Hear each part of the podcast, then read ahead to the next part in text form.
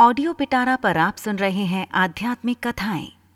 कथा का नाम है, लक्ष्मी जी की अंगूठी।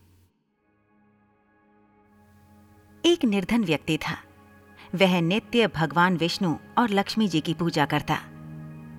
एक बार दीपावली के दिन भगवती लक्ष्मी की श्रद्धा भक्ति से पूजा अर्चना की। कहते हैं, उसकी आराधना से लक्ष्मी प्रसन्न हुई। वह उसके सामने प्रकट हुई। और उसे एक अंगूठी भेंट देकर अदृश्य हो गईं। अंगूठी सामान्य नहीं थी। उसे पहनकर जैसे ही अगले दिन उसने धन पाने की कामना की, उसके सामने धन का ढेर लग गया। वह खुशी के मारे झूम उठा।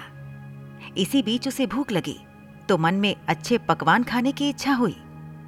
कुछ ही पल में उसके सामने पकवान आ गए। अंगूठी का चमत्कार मालूम पड़ते ही उसने अपने लिए आलीशान बंगला नौकर चाकर आदि तमाम सुविधाएँ प्राप्त कर लीं। वह भगवती लक्ष्मी की कृपा से प्राप्त उस अंगूठी के कारण सुख से रहने लगा। अब उसे किसी प्रकार का कोई दुख, कष्ट या चिंता नहीं थी। नगर में उसका बहुत नाम हो गया। एक दिन उस नगर में जोरदार तूफ़ान के साथ बारिश होने लगी। कई निर्धन लोगों के मकानों के छप्पर उड़ गए। लोग इधर उधर भागने लगे। एक बुढ़िया उसके बंगले में आ गई। उसे देख वो व्यक्ति गरज कर बोला, ए बुढ़िया, कहाँ चली आ रही है बिना पूछे? बुढ़िया ने कहा, कुछ देर के लिए तुम्हारे यहाँ रहना चाहती हूँ। लेकिन उसने उसे बुरी तरह से डांट टपट दिया। उस बुढ़िया ने कहा, मेरा कोई आसरा नहीं है। इतनी तेज बारिश में कहाँ जाऊँगी? थोड़ी देर की ही तो बात है।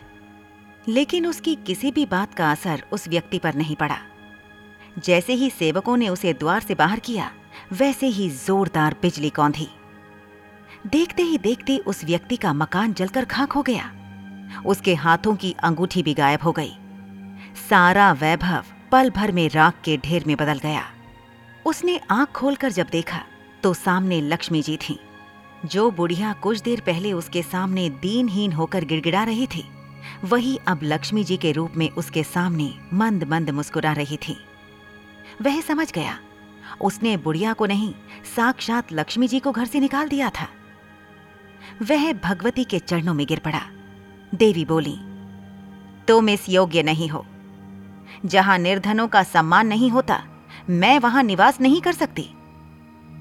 यह कहकर लक्ष्मी जी उसकी आँखों से ओझल हो गईं। ऐसी ही इंटरेस्टिंग किताबें कुछ बेहतरीन आवाजों में। सुनिए सिर्फ़ ऑडियो पिटारा पर। ऑडियो पिटारा सुनना ज़रूरी है।